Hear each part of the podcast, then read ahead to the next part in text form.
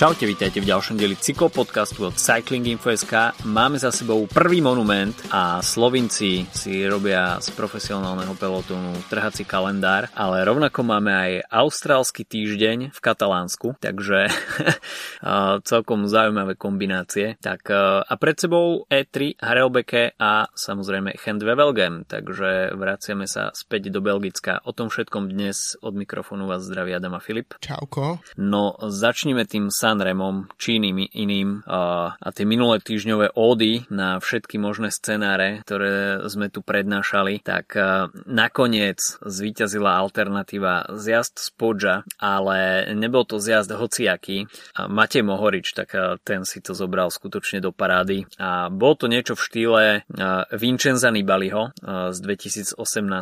tiež v drese Bahrajnu mimochodom, ale bol to predsa len niečo iné, pretože Mohorič Mohorič tú skupinu dobiehal, kdežto, kdežto Nibali uh, bol v tej pozícii atakujúceho muža a tá skupinka, ktorá sa nám uh, vpredu vyselektovala, tak uh, obsahovala skutočne mená, ktoré sme tam očakávali. Ale Mohorič sa tak z nenazdajky uh, objavil na vrchole Podža na veľmi dobrej pozícii a ako náhle tam mal manko nejakých 15-20 metrov, tak asi každému bolo jasné, že toto pre Mohoriča v zjazde nebude nič, nič neprekonateľné a dá sa povedať, že prešla jedna, dve zákruty a Mohorič už bol proste na úrovni, prešla ďalšia zákruta a Mohorič už bol 50 metrov vpredu. Takže tam sa ten Mohoričov atak zbehol tak rýchlo, že niekto, kto spravil kardinálnu chybu a čo je len žmurkou v tej chvíli, tak proste prišiel, prišiel o veľmi veľa. Takže Mohorič tam skutočne išiel all in, boli tam dve také situácie, kde to už vyzeralo, že sa vysype niekde do jarku a, a musel to tam korigovať na poslednú chvíľu, ale ukázal, že nielen veľmi dobrý zjazdár, ale aj veľmi dobrý taktik. A teleskopická sedlovka, tak to je niečo, čo sme neviem, či doteraz videli v profesionálnom pelotóne, ale myslím si, že tých 6 cm, ktoré získal Mohorič k dobru v zjazde v Podžu, tak v konečnom dôsledku bolo vidieť. Tak a je to Mohorič, ktorý, kvôli ktorému pred niekoľkými mesiacmi vlastne zakázali tú extrémnu pozíciu, ten super tak, takže si Mohorič podľa mňa robí záľusk na to, aby, aby UCI opäť zasiahla. Inak myslím, že čo som čítal, tak zatiaľ to neplánuje zrušiť. A je, je zaujímavé, že ja teda sa akože techu moc neorientujem a už vôbec nie v, v MTB veciach, ale uh, prvýkrát som o, tom, o tomto vlastne mechanizme počul tiež v súvislosti s takou kauzou mm, na cestných pretekoch a to bolo vtedy, keď uh, mal Chris Froome bežal na Alpe d'Huez, či kde to bolo na Monumentu, teraz si nepamätám na. Monumentu. Mm-hmm. Tak, tak keď, keď tam bola tá, ten incident s tou motorkou a on bežal a potom uh, vlastne tie náhradné Mavic bicykle, ktoré sú tak viac menej na ozdobu, tak sa vlastne hovorilo, že by tiež mohli mať v budúcnosti takúto teleskopickú sedlovku, aby sa aspoň mohli prispôsobiť jazdovi, keď už dojde k tomu najhoršiemu a bude musieť meniť uh, bicykel za ten, uh, za ten neutrálny, mm-hmm. čo inak sa fakt stáva málo v pretekoch a aj práve preto myslím to vtedy s Frumom dopadlo tak, ako dopadlo. No ale Mohorič aj po pretekoch povedal, že prišiel opäť nám, uh, prišiel opäť to proste rozbiť celú, celú, celú tú predstavu o súčasnej cyklistike a robí to veľmi správne a je to podľa mňa fascinujúce, že v momentálne momentálne v situácii, kedy sa nonstop bavíme Roglič, Pogačar, Roglič, Pogačar, tak máme ešte proste v tieni ich ďalšieho jazda, ktorý je úplne iný. Je proste, nie, nie, nie je to jazdec, ktorý ide vyhrávať Grand Tour, ale je to jazdec, ktorý vyhráva proste takmer každom etapáku, kde štartuje, tak sa minimálne podpíše. A, a to si vezmíme, že len pred pár týždňami to bolo na Strade Bianche mal pád, ktorý, po ktorom nedokončil. Keď si spomenieš mm. na minuloročné Giro, kde mal uh, to Salto Mortale, ktoré tam mal a tak to, sú, to boli situácie, kedy naozaj uh, môže byť rád, že stojí na nohách a nie, že vyhráva San Remo necelý rok neskôr, tak uh, to je naozaj, mohol že nezmar, je to veľký nezmar a je to, akože naozaj by som chcel byť teraz v koži proste slovenských fanúšikov cyklistiky, lebo proste, no takéto niečo predpokladám, že mohli oni zažívať akurát tak s, so skokami na lyžiach pred, neviem, či to Asi ešte aj, no. stále no. funguje, tá, tá, táto uh, ich uh, nadvláda v tom športe, to sa priznám, že nesledujem, ale viem, že to tak kedysi bolo. A teraz je to neuveriteľné naozaj. A ešte, ešte to pod, podtrhol Tratník, ktorý bol deviatý, čiže tiež bol mm. jeden z mhm. mála jazdcov, ktorí vlastne sa dostali do tej selektívnej skupiny uh, a objavil sa tam v čele ako, ako ďalší slovnec. A mimochodom, no. prepač, mimochodom myslím jediný, keď sa tak pozrieme na top 14, to som niekde odpočul, nie je to moje, sú to nie je moje dáta, ale zo 14 jazdcov, prvých 14 je len uh, Tratník uh, a Mohorič sú tímoví uh, kolegovia, všetci ostatní sú proste solo, um, uh-huh. že sa tam neopakujú týmy, takže to je tiež podľa mňa celkom zaujímavé na taký, uh, na to, aká situácia tam vlastne nastala, že aká tá selekcia na, vlastne nastala, um, že um, vlastne takto sa to podielilo pekne solitérsky na, na každý tým niekto. No a keď sme pri Slovincoch, tak na podžu najviac plieskal byčom kto iný ako Tadej Pogačar. Na Pogiu. na Pogiu. Bolo to Pogio. Uh, ale myslím, že celkom sme, sme trafili ten scenár s tým, že uh, sa začne skutočne naplno pretekať už na Čipreze, pretože tam tam sa išlo snať najkrutejšie tempo, aké sa kedy išlo a veľmi veľa jazdcov s tým malo problém. V podstate sa tam spravila selekcia 30, 30, 30 jazdcov, čo sme nevideli.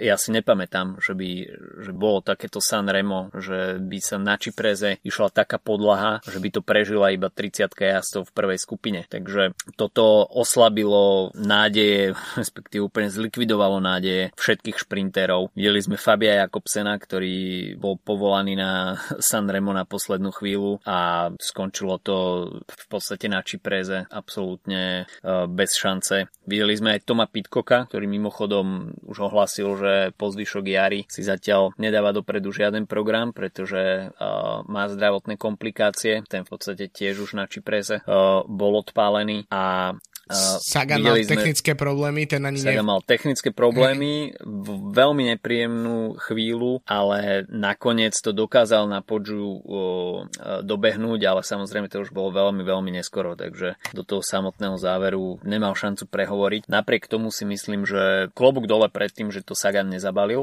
a, Mal sa poradiť od, a, od Demara, aké to je, že keď, keď máš technické problémy pred Čiprezou, že ako to dobehnúť, ktorého auta sa chytiť.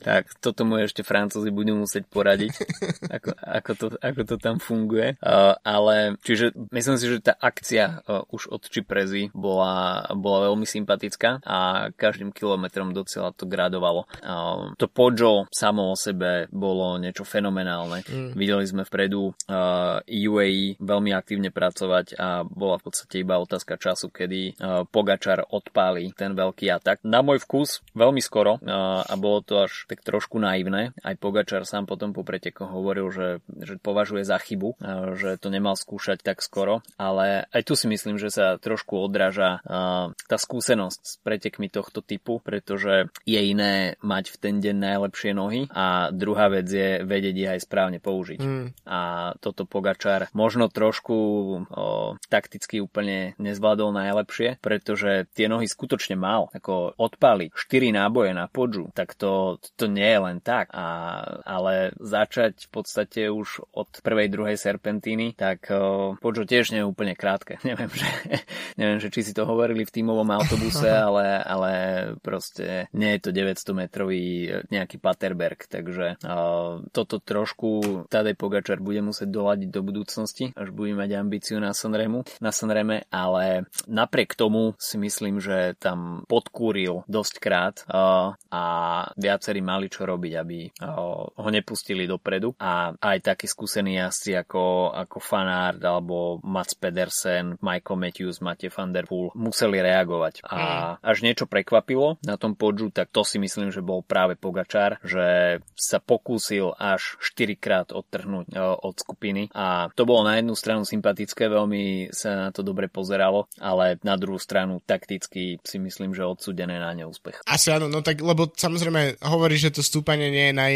najkračšie, ale tiež to nie je HC mm, stúpanie na Tour de France, čiže to je presne situácia, kde Pogačar odpaluje svoju konkurenciu a Poggio naozaj nie je také stúpanie, ktoré by či už profilom alebo dĺžkou vlastne sedelo Pogačarovi. Je, o to je to hmm. sympatickejšie, že sa takýmto spôsobom aj naivne snažil s tým niečo urobiť robiť. A mne to príde tiež ako, bavili sme sa o tom už nejaký čas dozadu v podcastoch, že um, je to podľa mňa také ľudské z tej Pogačarovej strany, že to nie je proste taký robotický výkon, je to, je, je, proste sú v tom aj tie chyby zakomponované a to podľa mňa um, pridáva Pogačarovi body aj v situácii, kedy napríklad vy, vyhrá ešte najbližších X Tour de France a nebude to žiaden reálny súboj o, o žltý dres tam, tak aspoň tým, že ho vidíme bojovať v takýchto pretekoch, kde nie je úplne doma alebo kde nie je odsudený na to, aby vyhral, um, tak uh, že to skúša je podľa mňa mega sympatické. A um, celkovo ešte, keď, sa, keď si vezmeme tú situáciu v závere, kedy Pogačar, uh, teda pardon, kedy, kedy Mohorič bol v cieli, uh, povedal som si, keď som to pozeral, že um, je naozaj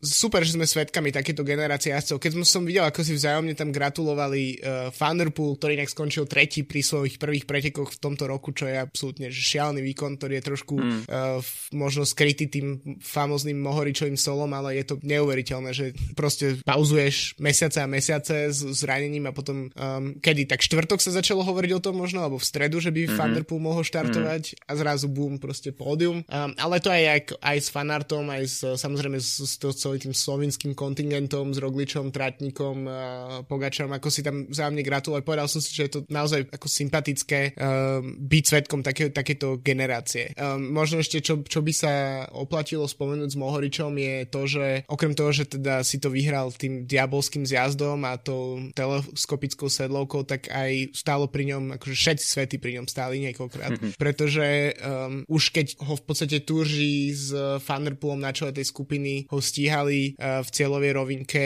tak uh, no čo, padla mu, vyzeralo to, že mu padla reťaz, ale podarilo sa mu ano. nahodiť v podstate zázrakom späť, bez toho, aby, to, to by bola úplná katastrofa, to by bola väčšia katastrofa ako to, keby nezvadol ten, uh, ten uh, že by spadol v tom jarku, no tak to by mm. bolo akože vyslovene, že chyba, hej, ale tuto, keby im takto zlyhala technika v takej situácii, to je úplne iné, ako keď Saganovi 30 km pred cieľom, keď má technické problémy, že bohužiaľ, no, ale v cieľovej rovinky to by bolo akože na katastrofa. A celkovo proste tá, tá, taká tá neokrochaná technika Mohoriča a ten extrémny proste zjazd, tak myslím, že viackrát to proste um, viedlo k tomu, že ten, neviem, ten tep podľa mňa pri pozeraní tak poradne narastal. Akože môžem iba súhlasiť s tým, čo sa hovorí, že to je najlepší 10 minút sezóny. Um, tento rok to podľa mňa sa potvrdilo, že to je naozaj ten, ten od, od Čiprezy po, po ten um, záver, tak to bolo akože naozaj akože mega, mega, mega, mega závod a bolo sa naozaj na čo pozerať a rád si to inak pozrieme ten záver aj znova. Chystal som sa už tento týždeň, ale um, nakoniec som to odložil, ale určite si to tých posledných 10-15 minút dám znova, lebo to je, uh, to bol veľký zážitok. Veľmi zaujímavá bola aj tá stíhacia skupina, ktorá sa v podstate rozbehla za Matejom Mohoričom a Wout Fanár tam bol, dá sa povedať, že jedným z najaktívnejších a zaujímavé je takisto aj sledovať uh, Van der Poola a Fanárta v posledných mesiacoch. Myslím si, že už uh, tam trošku tak odoznieva tá veľká rivalita. Uh, jasné, tá rivalita tam je stále, ale myslím si, že po tom ich vstupe do, do profesionálneho pelotónu tam bola vidieť taká nejaká neochota spolupracovať v prípade, že sa má stíhať uh, niekto pred nimi, tak uh, to si myslím, že uh, sa pomíňa a rovnako ako fanár, tak aj Fanderpool tam priložili ruku k dielu a snažili sa niečo robiť s tým náskokom Matia Mohoriča. Nakoniec mm. tá spolupráca v tej skupine nebola úplne konzistentná, ale Fanard aj potom po pretekoch hovoril, že v takýchto situáciách on nemá problém skutočne ťahať skupinu, ale očakával by to teda aj od ostatných. A určite keby, že tam tá spolupráca mm, funguje trošku viac, tak Mohorič by pravdepodobne bol dostihnutý, ale mm, ten priestor tam je vyslovene krátky, hej. Ako v tom zjazde ide každý, každý sám za seba a tam nejaký veľký priestor na spoluprácu nie je a v podstate od konca stúpania po, po cieľovú pásku sú, sú necelé 2 km. Takže to sa zbehne tak rýchlo, mm. že pokiaľ sa tam nenájde spoločná reč hneď na začiatku, tak uh, veľmi ťažko sa za tie 2-3 minúty niečo môže zmeniť. Takže tam veľmi toto vycítil Mohorič a dokázal v tom zjazde získať dostatočne veľký náskok na to, aby aj demotivoval tú skupinu, pretože jasné, kebyže tam je rozdiel 5 sekúnd, tak tá skupina sa tom obetuje ochotnejšie. Keď je to 10-15 sekúnd, tak jasné, už aj tam sa začína kalkulovať, či to má šancu, nemá šancu. Mm. Vystrieľam ten, ten zásobník a potom už zase nebudem mať síly v šprinte. Takže Mohorič všetky tie okolnosti zapadli do seba a nakoniec sa mohol on radovať z víťazstva. Druhý Antony Turži, ktorý si myslím, že veľmi dobre zaskočil Petra Sagana no, teda. a získal to Saganovské druhé miesto. A, a tretí Van der Poel, tak to si už povedal, že v podstate po dvoch mesiacoch alebo po mesiaci a pol tých správ, ktoré sme počúvali, že má veľké problémy s, s chrbtom, tak zase, že najlepší recept je dať si pauzu a potom ísť rovno na 300 km Sanremo. Tak lebo vieš, kde inde dostaneš tie, tie base miles proste do noh, tie, tie, ten, ten proste base na tých prvých 280 km alebo koľko a potom, uh, vieš, už len zapojíš cyklokrosárske nohy v závere. Uh, mňa by tiež zaujímalo, že ako napríklad tento ročník alebo celkovo, no tak uh, už vlastne od toho spomínaného Demara 2016 sme nevideli regulárny šprint na Sanreme, čo mm-hmm. Rokoch, keď som ja začal sledovať cyklistiku, uh, povedzme 10 rokov dozadu, tak to boli proste čisto, že šprinterské preteky, pokiaľ sa nič iné nedialo, akože nejaké počasie, kedy napríklad v 2013, keď, keď zmenilo celý akože vývoj pretekov. Hmm. Ale čo to bude znamenať, ako, ako sa to bude vyvíjať ďalej, pretože videli sme okrem toho, uh, že nevyhral nikto z, tých najsilne, z toho najsilnejšieho týmu, alebo z tých najsilnejších dvoch týmov, ktoré boli uh, UAE a Jumbo Visma, ktorí to tam naozaj drillovali na čele od Čiprezy. Um, nerozumiem vlastne, že prečo tak v minulosti sa k tomu vlastne nepristupovalo, že prečo, prečo naozaj um, sa ako keby automaticky čakalo na tých šprinterov, pretože naozaj Čipreza, aj keď tam boli taký, tak v podstate vždy to medzi Čiprezou a Podium bolo spojené, alebo nevždy, ale väčšinou to tak vychádzalo. Mm-hmm. A teraz sme mali situáciu, kedy, kedy napríklad medzi Čiprezou a Podium bolo aj vidieť, že ešte uh, Čiprezu ešte prežili dvaja jazdci z uh, denného úniku a ten mm-hmm. uh, rozdiel, ktorý mali časový, tak uh, sa neznižoval v tom, v tom čase v tých pár kilometroch, mm-hmm. ktoré sú medzi tými dvoma stupeňami. Um, to znamená, že tam povolili trochu podľa mňa te, te, ten vlak, ak sa to dá nazvať, formolo z, z uh, povedz mi, kto bol druhý z UAE, ten na, non-stop na čele. Uh, uh, tiež, uh, uh, Polanč. Uh, uh, Polanč. Ďalší slovinec mimochodom. Uh, tak to, to boli presne, že um, čiže tam takto, bolo to proste vydrilované, ale zároveň ako keby si oddychli kvázi v, tej, v tom prepojení medzi tými dvoma stupeňami. A, a vôbec nerozumiem, alebo neviem, že nerozumiem, ale myslím si, že sa toto toto bude scéna na najbližšie roky, kedy naozaj silné týmy proste tam postavia kvázi um, svoj Grand Tour tým na to, aby to tam ste, aby to tam proste rozbili čo najviac, aby na Poggio došlo čo najmenej jazdcov a aby to bolo čo najviac selektívne, lebo podľa mňa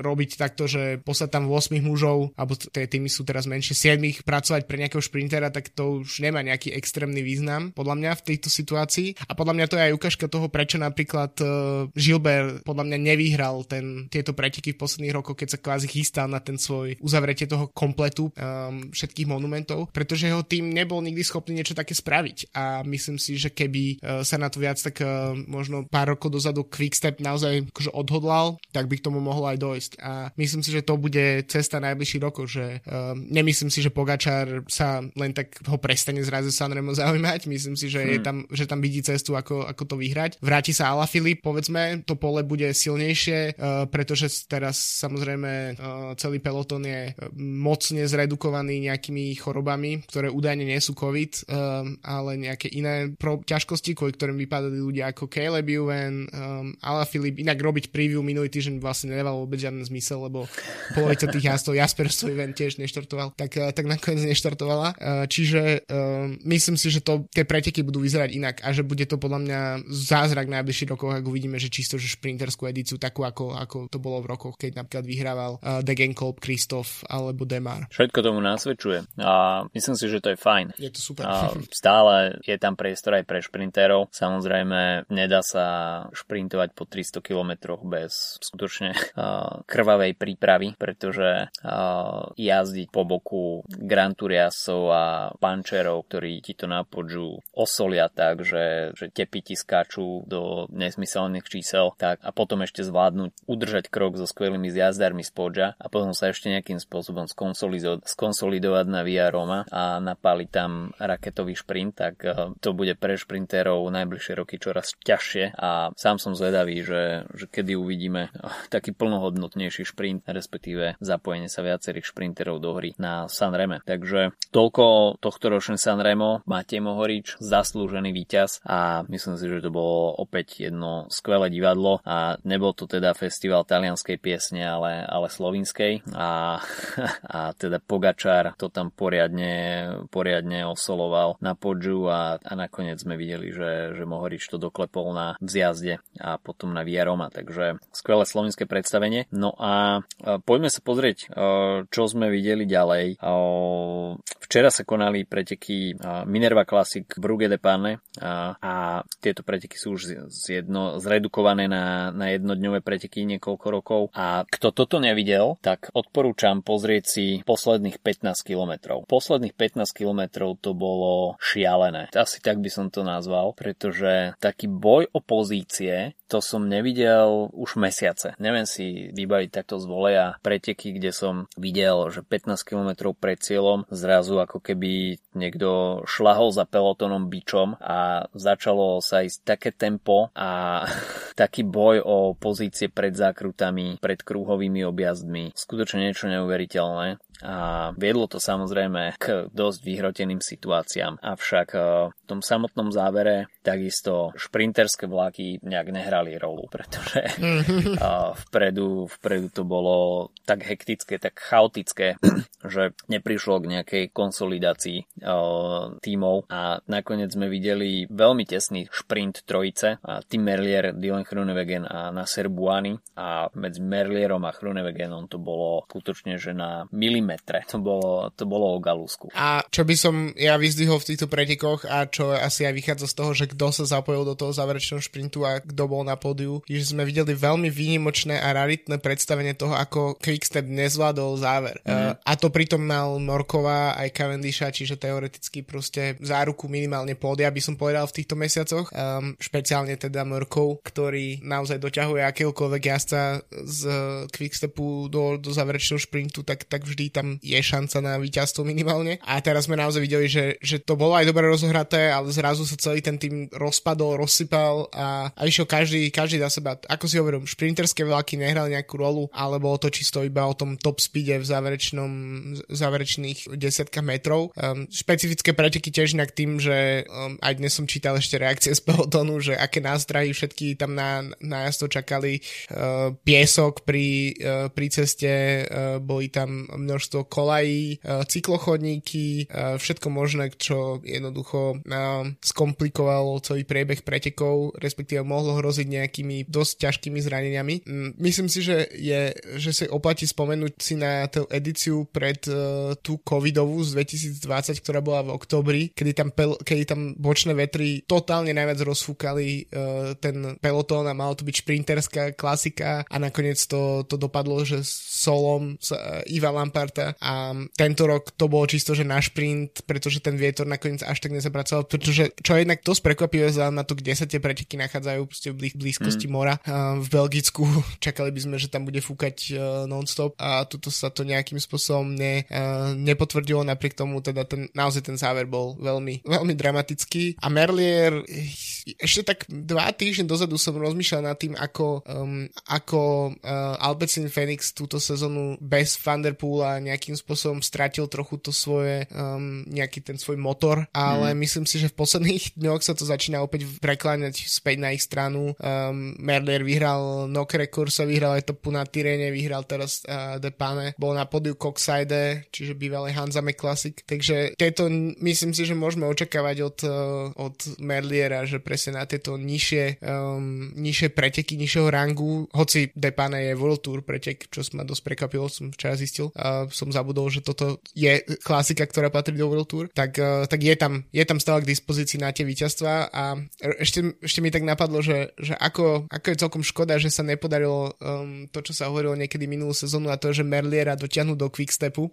mm-hmm. keď sa hovorilo o odchode sama Beneta um, minulý rok. Myslím si, že Merlier v týchto dňoch s Quickstepovským vlakom, tak to by bolo na nezastavenie. Mm, takže som celkom zvedavý, keď sa dostaneme k um, preview Gen v Game, ak to dojde nejakým šprinterským dojazdom, tak si myslím, že Merlier bude patriť tým väčším favoritom asi. Um, ak tam nebudeš sa šprintovať, samozrejme, tak dvere mu budú zatvorené, ale potvrdzuje ako keby tú formu, ktorú mal minulý rok, ktorú, ktorú spečatil tými, tými etapami na, uh, na Gire a na Tour. Takže Merlier je naozaj taký ako keby tiež ukážka toho, že sú jazdci, ktorí jednoducho dokážu rozkvitnúť kvitnúť aj keď majú tesne pred 30 um, a mhm. nemusia každý akože prísť k najlepším výsledkom vtedy, keď majú 20-21 rokov, tak ako sme teraz zvyknutí, ale naozaj, že um, Merlier zažíva posledné dva roky, že novú jar, podľa mňa. Mhm. No, mohli by sme sa presunúť do Katalánska a tam prebiehajú momentálne preteky Volta Ciclista Katalúnia. No a v prvých troch etapách sme videli tri austrálske víťazstva s tromi rôznymi jazdcami. Neviem, kedy sme naposledy mali takéto niečo, austrálsky týždeň, uh, ale to by sme museli ísť asi ďaleko. Na nejakom Tour Down Under práve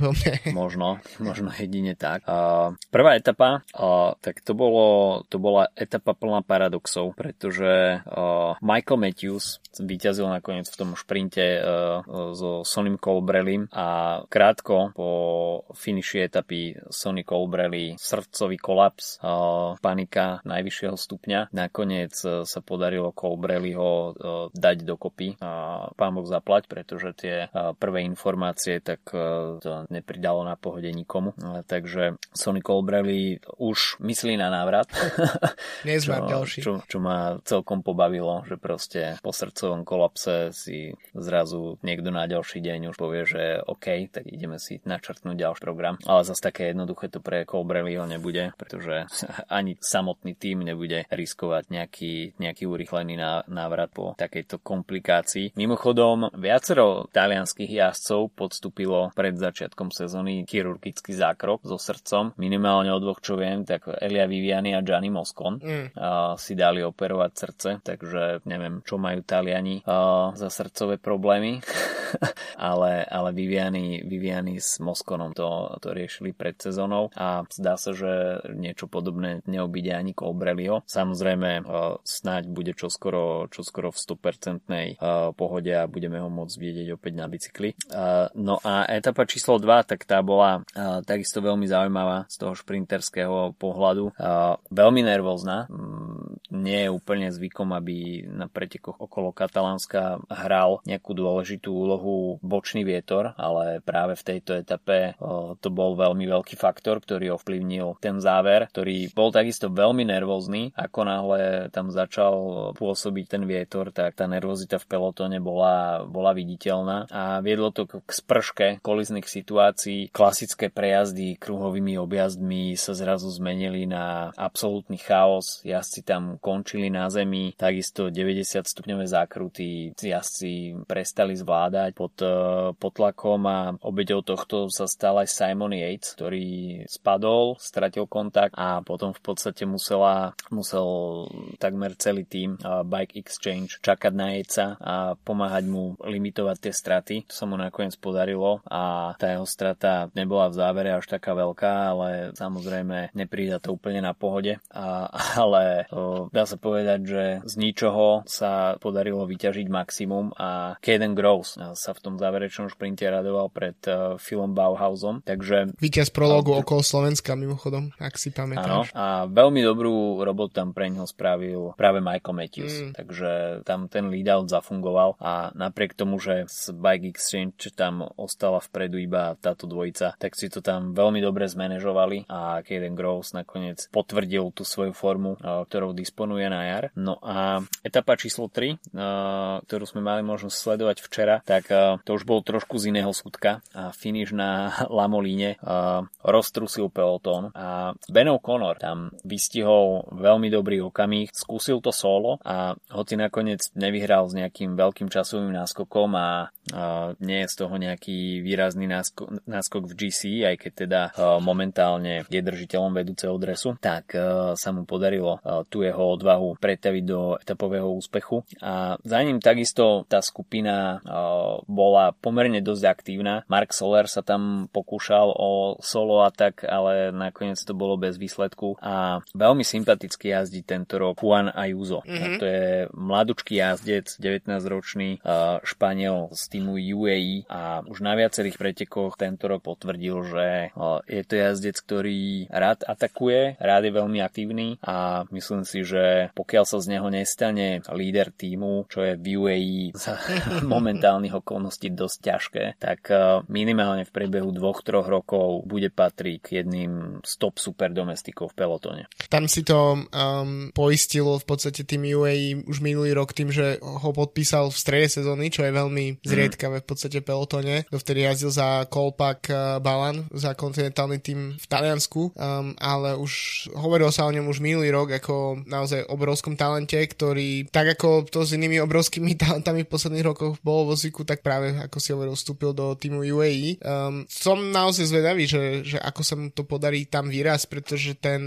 ten pretlak je obrovský v tom týme, ale zároveň pri, jazdca, pri jazdcovi, ktorý má 19 rokov, tak je to mega škola, je tam mm. naozaj od koho sa učiť máš v týme proste víťaza posledných dvoch Tour de France, uh, máš tam Marka Solera a svojho krajana ako taký oný, takú, takú divokú kartu, um, Almeida, ktorý strávil dva týždne Gira v rúžom drese, čiže mladí jazdci, ale od ktorých naozaj sa dá akože podľa mňa vyťahnuť veľa skúseností, um, alebo teda veľa nejakých um, zážitkov, ktoré by sa dali pretaviť potom k uh, lepším výsledkom. Um, takže ja si myslím, že len otázka, kedy, kedy si pripíše nejaký väčší výsledok uh, Ajuzo. Možno to bude ešte tento týždeň v, práve v Katalánsku, lebo v tom, uh, v tom finiši za O'Connorom naozaj vyzerá veľmi dobre. Tiež uh, mimochodom um, som celkom zvedavý, že kam to O'Connor dotiahne túto sezónu, uh, pretože um, hovoril v nejakom rozhovore, ktorý som s ním čítal, tak chce ako keby potvrdiť, že to štvrté miesto z minuloročnej túr nie je úplne náhoda a že je to jazdec na Grand Tour, uh, takže som celkom zvedavý, že či, to, či, či k tomu dojde a či naozaj sa ukáže ako um, jazdec, ktorý bude jazdiť povedzme v blízkosti podia, tak um, včera to tým atakom naozaj tiež už to bolo tak dosť natesno v závere, ale ten, ten atak sa mu vydaril a za ním potom okrem Ajuza tak ešte aj zaplava Kolumbie e, s Nairom a so Sergiom mm-hmm. Nikitom,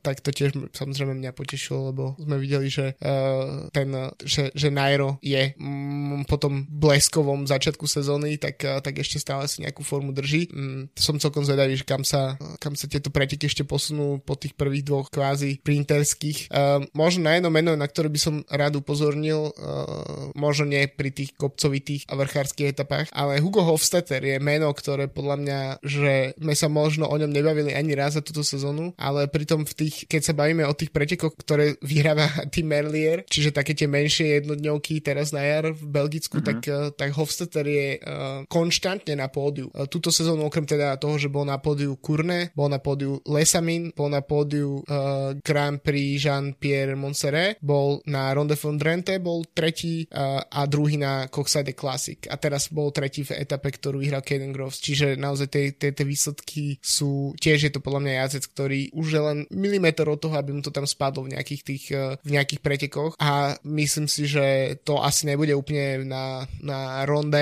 alebo na, na rube alebo na tých najväčších klasikách, ale vidím, že štartuje napríklad na Dvarsdorf, Flanderen. Mm, to sú presne akože preteky, také tie stredotýžňové belgické klasiky, kde by sme ho mohli proste vidieť uh, záziť veľmi dobrý výsledok pre tým Arkea Samsic. No, Arkei sa nejak také klasikárske víťazstvo do toho Palmares takisto zišlo, pretože na tejto pôde zatiaľ nie sú úplne viditeľní. No v Katalánsku to samozrejme bude pokračovať ďalej, už etapa číslo 4 bude veľmi zaujímavá z pohľadu GC, pretože sú tam tri stupania prvej kategórie a finišovať sa bude takisto na stupani Boj Tauj, neviem, či som to správne prečítal. A, a potom v podstate dve zvlnené etapy a, s finišom v samotnom závere v Barcelone 6 výstupov na Montjuic, takže ten záver v Katalánsku bude takisto ešte pomerne zaujímavý v GC a sme zvyknutí z toho, že v Katalánsku neočakávame minútové rozdiely, ale rozdiely niekoľko sekúnd, takže kľudne sa môže stať, že, že až do samotného záveru sa bude bojovať o tie cenné sekundy v GC.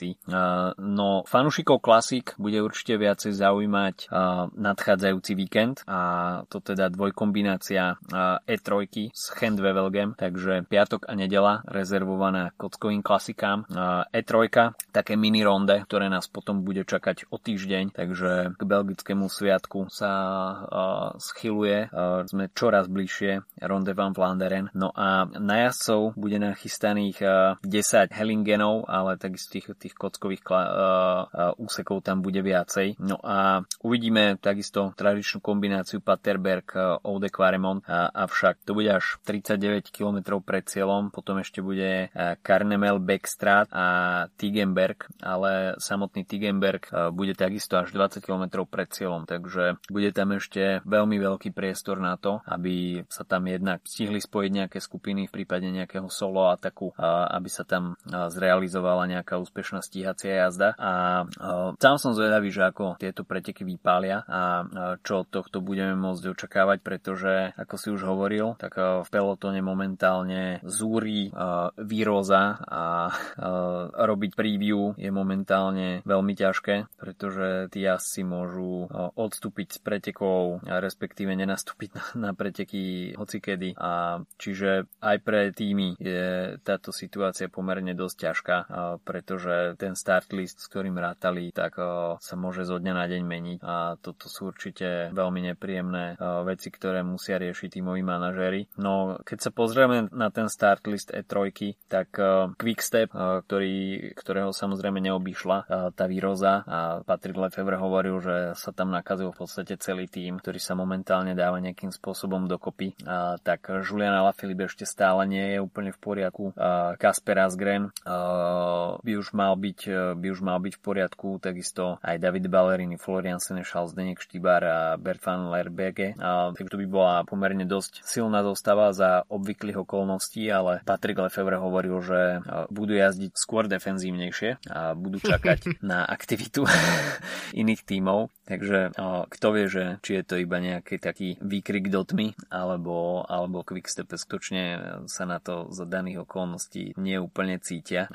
Jumbo Visma, tak tamto zostava vyzerá byť veľmi silná. Samozrejme líder Wout van Aert po zdravotných komplikáciách späť Išbeno, takisto Eduardo Affini, Mike Toynisen, Toš van der Sande, Chris Laporte a Nathan Fine, Fan Hojdog. Z ďalších tímov Lotto Soudal, tak tam je Viktor Kampenart, ktorý má určite ambície na kockových klasikách tento rok. Takisto Alexander Kristof v drese Intermarš Vanty. Aj uh, B9 uh, Girmay, ten je asi fantastický túto jar a tiež si myslím, že len na spadnutie nejaký výsledok. Takže pomerne silná klasikárska dvojica Intermarš. Uh, Greg Van Avermaet s, s Bobom Jungelsom, takisto so Stanom Del Wolfom. Uh, Aže Desar, uh, Astana s Janim Moskonom, tak uh, vidíme. No a ďalej uh, Bahrain Victorious s Matejom Horičom, ktorý určite je v dobrej nálade a v dobrej forme po Sanreme, ale takisto je tam Heinrich Hausler, o, Jonathan Milan, takže silná klasikárska zostava. Borhans Groe s Nilsom Politom, s Lukasom Postelbergrom. O, koho tu máme ešte ďalej? IF, je tam Sebastian Langevel, takisto Michal Valgren, mm, Grupa má so Štefanom Kungom. Ineos, tak ten vyzerá pomerne dosť zaujímavé. Je tam Dylan Van Barle, Jonathan Narvaez, Ligurov, Ben Swift a takisto Elia Viviani, uh, takže to je zaujímavá zostava. Sepp Van Marke uh, v drese Izrael, Premier Tech a Movistar s Alexom Aramburum a Ivanom Garciom Cortinom, Bike Exchange, uh, Luke Darbridge, potom DSM, John Degenkolb, takisto Søren Krag Andersen, Nick Jazarn, dajme tomu. Jasper Stuyven zatiaľ v tom provizornom startliste s Matsom Pedersenom a Queenom Simonsom v dres Trek Segafredo. O UAE, tak tam ten startlist nevyzerá úplne, uh, úplne nejak hrvozo strašne. a Alpecin Phoenix uh, s Silvanom Dillierom, uh, Peter Sagan by mal štartovať v drese Total Energy, takisto s Nikim Terpstrom a s Edvaldom Boasonom Hagenom. Takže pomerne dosť, dosť nábitý start list a, a som zvedavý, že, že ako sa jazdci pripravia, akým spôsobom pojmu tú E3, pretože myslím si, že tá príprava pred ronde naberá veľké grády a to, čo uvidíme na E3, tak uh, bude mať výpovednú le, uh, hodnotu pred aj lehotu, aj, aj hodnotu uh, pred uh, samotným ronde. Najmä um, pre mňa sú E3 uh, z minulej sezóny asi najlepšie jednodňové preteky, ak tam Rube a majstrovstvo sveta asi, uh, ale myslím z tejto naozaj jarnej časti minulej sezóny um, Asgrenové víťazstvo bolo podľa mňa jedno z najlepších momentov klasikárskej jary, takže ja mám veľké očakávania od E3. Uh, takisto je to, spomínal si tú Sharpatu, ktorá je v Quickstepe, um, ten, tento tým sa zdá, že má recept v posledných rokoch. Naposledy nevyhrali um, E3 v 2017, keď vyhral Grefan a Avemat, odtedy s Terpstrom, so Štibarom a Zasgrenom vyťazili vždy, takže to je tiež podľa mňa ukážka toho, že, že oni majú naozaj tento, tieto preteky majú zmapované a uh, možno je to znova tak, taká tá, také tie misky váh, že keď uh, sa Quickstepu nepodarí vyhrať Omlup, tak vyhrá Kurne, tak uh, uh, potom vyhrajú E3, ale nevyhrajú na Chente.